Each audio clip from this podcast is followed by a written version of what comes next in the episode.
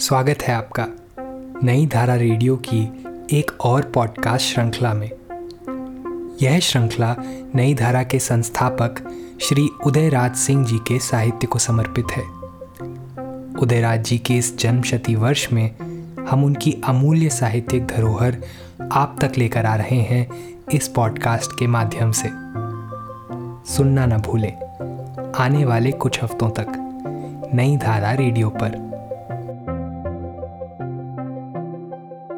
आज की कहानी नई धारा पत्रिका में सन 1977 में प्रकाशित हुई थी और आकाशवाणी पर इसका प्रसारण भी हुआ था, खुद उदयराज सिंह जी की आवाज़ में।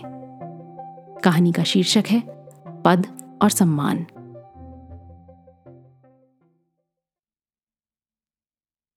पंडित हरनाम शर्मा को पोता हुआ है। प्रथम पुष्प, फिर क्या कहने? शर्मा जी और मालकिन के पैर ज़मीन पर पड़ नहीं रहे हैं।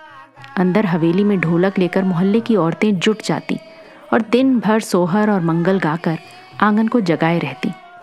रात में दो चार युवतियाँ पैरों में घुंघरू बाँध ढोलक की टेक पर झूम झूम कर भाव बताकर नाचती और मालकिन से इनाम पाती।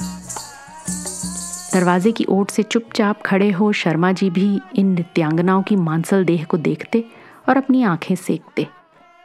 उधर मौका निकालकर उनका मनचला बेटा मुन्ना भी इन मंचलियों के नृत्य को कहीं से छिपकर देखता और उन पर रीझता। बीच बीच में चाय नाश्ते का सिलसिला चलता। सिंदूर और तेल से सुहागनों की मांगे भरी जाती। बाहर शर्मा जी का दरबार गुलजार रहता। सुबह से शाम तक बधाई देने वालों का तांता लगा रहता। इसी बीच गाँव के पंवरिया भी एक दिन जुट गए और नाच गाकर खूब शोर मचाकर जश्न में जो कमी रही, उसे पूरा कर दिया। नवजात शिशु की छठी की तैयारी भी शर्मा जी के नाम और ख़ानदान के अनुरूप ही होना है। पंडित हरनाम शर्मा जी हमीरपुर के नामी ग्रामी वकील हैं। साल में वकालत से लाखों कमाते और ज़िला कोर्ट, हाई कोर्ट तथा सुप्रीम कोर्ट तक चक्कर लगा आते। सुबह चार बजे भोर से ही उठकर वो मुकदमों के ब्रीफ पढ़ते और सात बजते बजते वकीलों तथा मुवक्किलों का हुजूम जुटने लगता। नोट की गड्डियाँ उनकी मेज़ पर बरस पड़ती और खून के मुकदमों में माहिर वकील साहब दस बजते बजते अपने सब गवाहों को सफ़ेद से काला और काला से सफ़ेद करने की कला में पारंगत करा देते। फिर उठते और धड़ फड़ नहा धोकर जो कुछ तैयार रहता उसे खाकर कचहरी चल देते। संध्या समय जब कचहरी से लौटते तो कुछ आराम करते, फिर चाय नाश्ते के उपरांत सार्वजनिक जीवन में दिलचस्पी लेते। म्यूनिसिपल कमिश्नर तो जिस साल गाँव से हमीरपुर आए तभी से बनते आए, मगर ज्यो ज्यो उनकी उम्र बढ़ती गई त्यों त्यों संगीत और कला की ओर भी उनकी रुचि बढ़ती गई। फिर तो कोई ऐसी संध्या नहीं गुजरती, जिस दिन शहर में कोई आयोजन हो और उसमें शर्मा जी ना हो। किसी दिन कथक नृत्य का प्रोग्राम तो किसी दिन भरतनाट्यम या ओडिसी। कलकत्ते और बम्बई से मशहूर गायिकाएँ या नर्तकियाँ आती और ऐसे आयोजनों पर हॉल के सारे टिकट शर्मा जी की दौड़ धूप से बिक जाते। ऐसे मौक़ों पर वो शहर के या राज्य के राजनेताओं तथा उच्च अफसरों को भी अपने एहसान में लाने से नहीं चूकते। तो लाखों में उनकी पहुँच है और शहर के हर कोने में उनके मित्र या हिमायती भरे पड़े हैं। फिर घर में प्रथम पोते की छठी हो तो किसे बुलाया जाए और किसे छोड़ा जाए, ये एक बड़ा कठिन सवाल रहा। मुन्ना बाबू मालकिन और शर्मा जी के जूनियर वकील एक लिस्ट बनाकर उनके सामने पेश करते। हर नाम पर टीका टिप्पणी होती, फिर हर बार दस बीस नाम बढ़ा दिए जाते। सारा वकालत खाना आना ही है, फिर जजी और मुंसिफी को आमंत्रित करना अनिवार्य ही है। ज़िले के हर उच्च पदाधिकारी, जिलाधीश से लेकर पुलिस के सभी अफसरान को बुलाना ही है। फिर जिस मोहल्ले से वोट लेना है उसके प्रमुख लोगों को तथा म्यूनिसिपैलिटी के अधिकारियों को भी कैसे छोड़ा जाए? इतनों की लिस्ट तैयार हुई तो फिर सार्वजनिक जीवन के नेताओं को कैसे छोड़ा जाए? संगीत समिति के पदाधिकारी तथा कला संगम के सभी सदस्य तो कभी छूट नहीं सकते, और वे उस दिन नाच गान का विशेष कार्यक्रम ही प्रस्तुत कर रहे हैं। तो एक भारी भरकम लिस्ट तैयार हुई, जिसे शर्मा जी ने ऊपर से नीचे तक देखकर पास किया। अब कौन दिन छठी समारोह के लिए निश्चित किया जाए? ये एक दूसरा अहम सवाल बन गया। शर्मा जी के पुत्र मुन्ना बाबू ने ये सवाल रखा कि इस अवसर पर जिलाधीश को बुलाना ज़रूरी है, क्योंकि उन्हीं के पास मुन्ना के प्रमोशन की फ़ाइल पड़ी है। उनकी एक लाइन से उनकी भाग्य रेखा बदल जाएगी। शर्मा जी के सामने ये प्रश्न है कि एक तो जिलाधीश हरिजन है, जिसे सुनते ही मालकिन भड़क जाएँगी, और दूसरे वे बहुत दौरे पर रहते हैं। उनके मन मुताबिक दिन ठीक करना निहायत मुश्किल का काम है। उनसे मिलने के लिए हफ्तों पहले से ही मुलाकात की मंजूरी लेनी पड़ती है। पहला प्रश्न तो तुरंत हल हो गया, जिसकी उन्हें कभी कोई आशा न थी। मालकिन ने चट से कहा, इतना पढ़ लिख कर तुम भी कैसी बातें करते हो? मुन्ना के जीवन का सवाल है। इतने ऊँचे ओहदे पर हैं। उनके एक पंक्ति लिख देने से मुन्ना की ज़िंदगी बदल जाएगी। अब बात रही छठी के दिन की। वो भी जिलाधीश से बड़ी मुश्किल से मिलकर तय कर लिया गया। जब सब ठीक हो गया तो मालकिन ने शर्मा जी से कहा, कुछ सुनते हो? बैंक से बारह आदमी के लिए खाने का चांदी का सेट निकलवा लो। उस दिन जिलाधीश को खाने वाले कमरे में बड़े सम्मान के साथ कुछ और मेहमानों को लेकर तुम अपने साथ चांदी के सेट में खिला देना। उस भेड़िया धसान में पत्तल में उन्हें खिलाना उचित ना होगा। उनके खाने का इंतज़ाम मैं खाने के कमरे में करा रही हूँ और लोग शामियाने में खाएँगे। शर्मा जी को ये राय जच गई। मुँह में पानी भर गया। मुन्ना के काम के साथ साथ अपने सरकारी वकील बन जाने का भी वो सपना देखने लगे। एक पंथ, दो काज। अब शर्मा जी बाहर के प्रबंध में लग गए। यहाँ शामियाना टंगे, उस ओर दो दो कनाते रहें। हलवाई खाने में एक छोलदानी लग जाए। फर्श पर खाने के लिए दरी और जाजमें यहाँ वहाँ लगाई जाएँगी और हाथ धोने का प्रबंध दूर रहे, ताकि सब जगह पानी पानी ना हो जाए। सफ़ाई पर वे विशेष ध्यान देते हैं। और हाँ एक शामियाना रिज़र्व रहे नृत्य और संगीत के प्रोग्राम का। वहाँ लाउडस्पीकर का भी प्रबंध रहे। शर्मा जी की मातहत जो वकील काम करते रहे, वे भी उस दिन सुबह से ही समारोह को सफल बनाने में जुट गए। उनके कुछ मुवक्किलों ने भी काम संभाल लिए। मुंशी खाना के सब लोग तो दौड़ ही रहे हैं। फिर शर्मा जी ने म्यूनिसपैलिटी के हेड जमादार को बुलाकर हिदायत की। देखो, सफ़ाई करने वाली जो तुम्हारी टोली है, वो दिन भर सफ़ाई कर चुपचाप हमारे हाथे के कोने में ही बैठे। हाँ जब खाना ख़त्म हो जाएगा और मुंशी जी जब हाँक लगाएँगे तो उन्हें लेकर तुम आना और जूठे पत्तलों को उठवाना।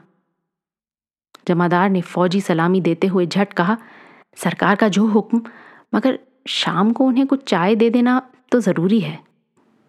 तो मुंशी जी ने टोका हम्म चाय नहीं तुम्हें तर माल मिलेगा। जा जा, एक बंडल बीड़ी दे दूँगा। शर्मा जी ऑफ़िस में आए तो मालकिन ने किवाड़ की ओट से पुकारा, कुछ सुनते हो जी?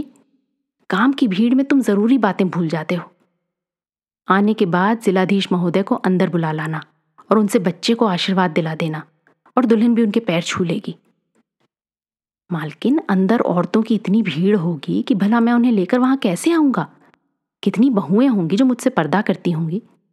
जिलाधीश महोदय भी उस भीड़ में जाने से हिचकेंगे। फिर तुम वही पुरानी बात पर आ गए? औरतें और बहुएँ तो बाहर आँगन में खाती रहेंगी या नाचती गाती रहेंगी। तुम दुल्हन के कमरे में उन्हें ले आना। मैं सब प्रबंध ठीक कर दूँगी। तुम परेशान ना हो। मालकिन का मूड ठीक रखना है। शर्मा जी उनकी इस बात पर भी राज़ी हो गए। साढ़े सात बजे से ही लोगों के आने का सिलसिला शुरू हो गया, जो पुरुष आते उन्हें नृत्य और संगीत वाले शामियाने में बिठाया जाता और महिलाओं को अंदर हवेली की ओर मुन्ना बाबू ले जाते। मेहमानों की खातिरदारी में शर्मा जी तथा उनके जूनियर वकील एक पैर पर खड़े हैं। सिर्फ़ जिलाधीश महोदय की अब प्रतीक्षा है। अंदर तो आज मोहल्ले की नवयुवतियाँ नाच गाकर धूम कच्चा मचाए हुई हैं। मालकिन भी खुशी से नाच रही हैं। और नाचने गाने वालियों को रुपए लुटा रही हैं। साड़ियाँ तो उन्हें पहले ही मिल गई थीं। बाहर नृत्य के भाव पर राधा माधव के प्रेम कथा का चित्रण हो रहा है।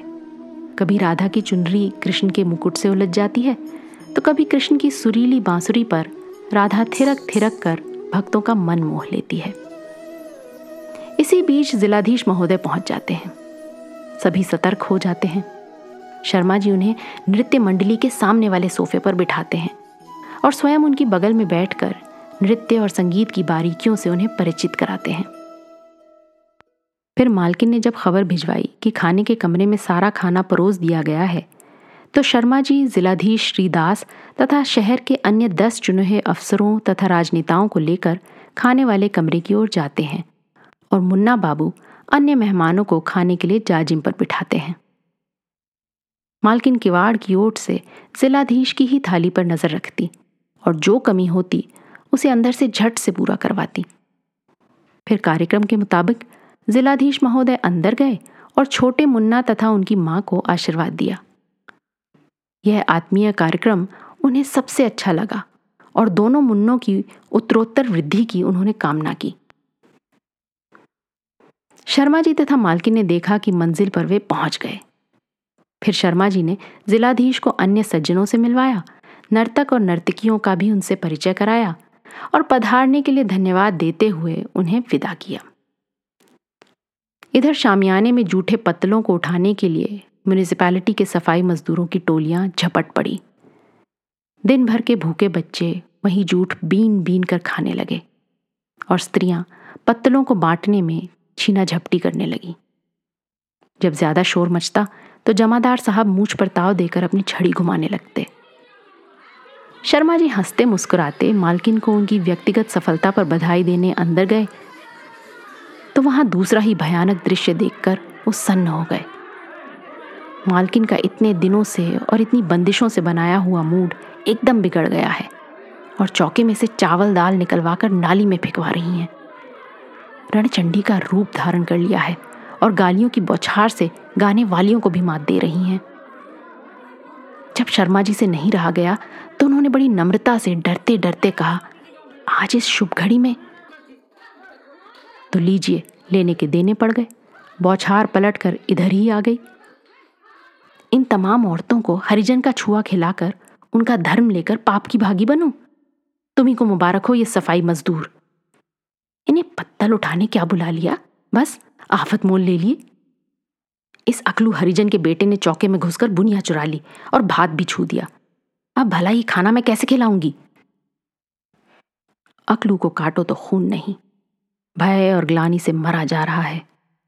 बहुत हिम्मत कर, सिर्फ़ इतना ही कह पाया। मालकिन दिन भर भूखा था बेचारा।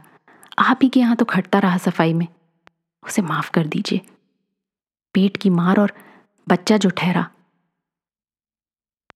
लो, इतना सारा खाना भी बर्बाद कराया और अब सब खेल बिगाड़ कर माफ़ी मांगने चला है। शर्मा जी ने बड़ी अजीजी से कहा, मालकिन, ऐसा करना अब जुर्म है कॉग्निजेबल ऑफेंस अब तुम भी चुप लगा जाओ, शुभ दिन है। बस इतना जो कहना था कि वो उबल पड़ी। तुम अपनी वकालत अपनी तई रखो, ज़्यादा ना बघारो।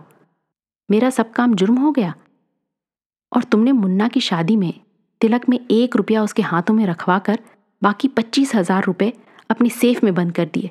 क्या ये कानून की निगाह में जुर्म ना था? जाओ जाओ, तुम्हारी ऐसी की तैसी। महाराजिन, चौका धुलवा कर फिर से चावल दाल बनवाओ। शर्मा जी अपना टका सा मुँह लिए भागे।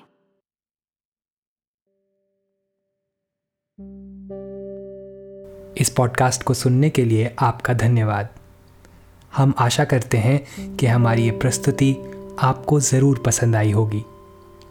अन्य पॉडकास्ट्स वीडियो इंटरव्यूज़ आदि के लिए नई धारा को सभी सोशल मीडिया प्लेटफॉर्म्स पर फॉलो करें।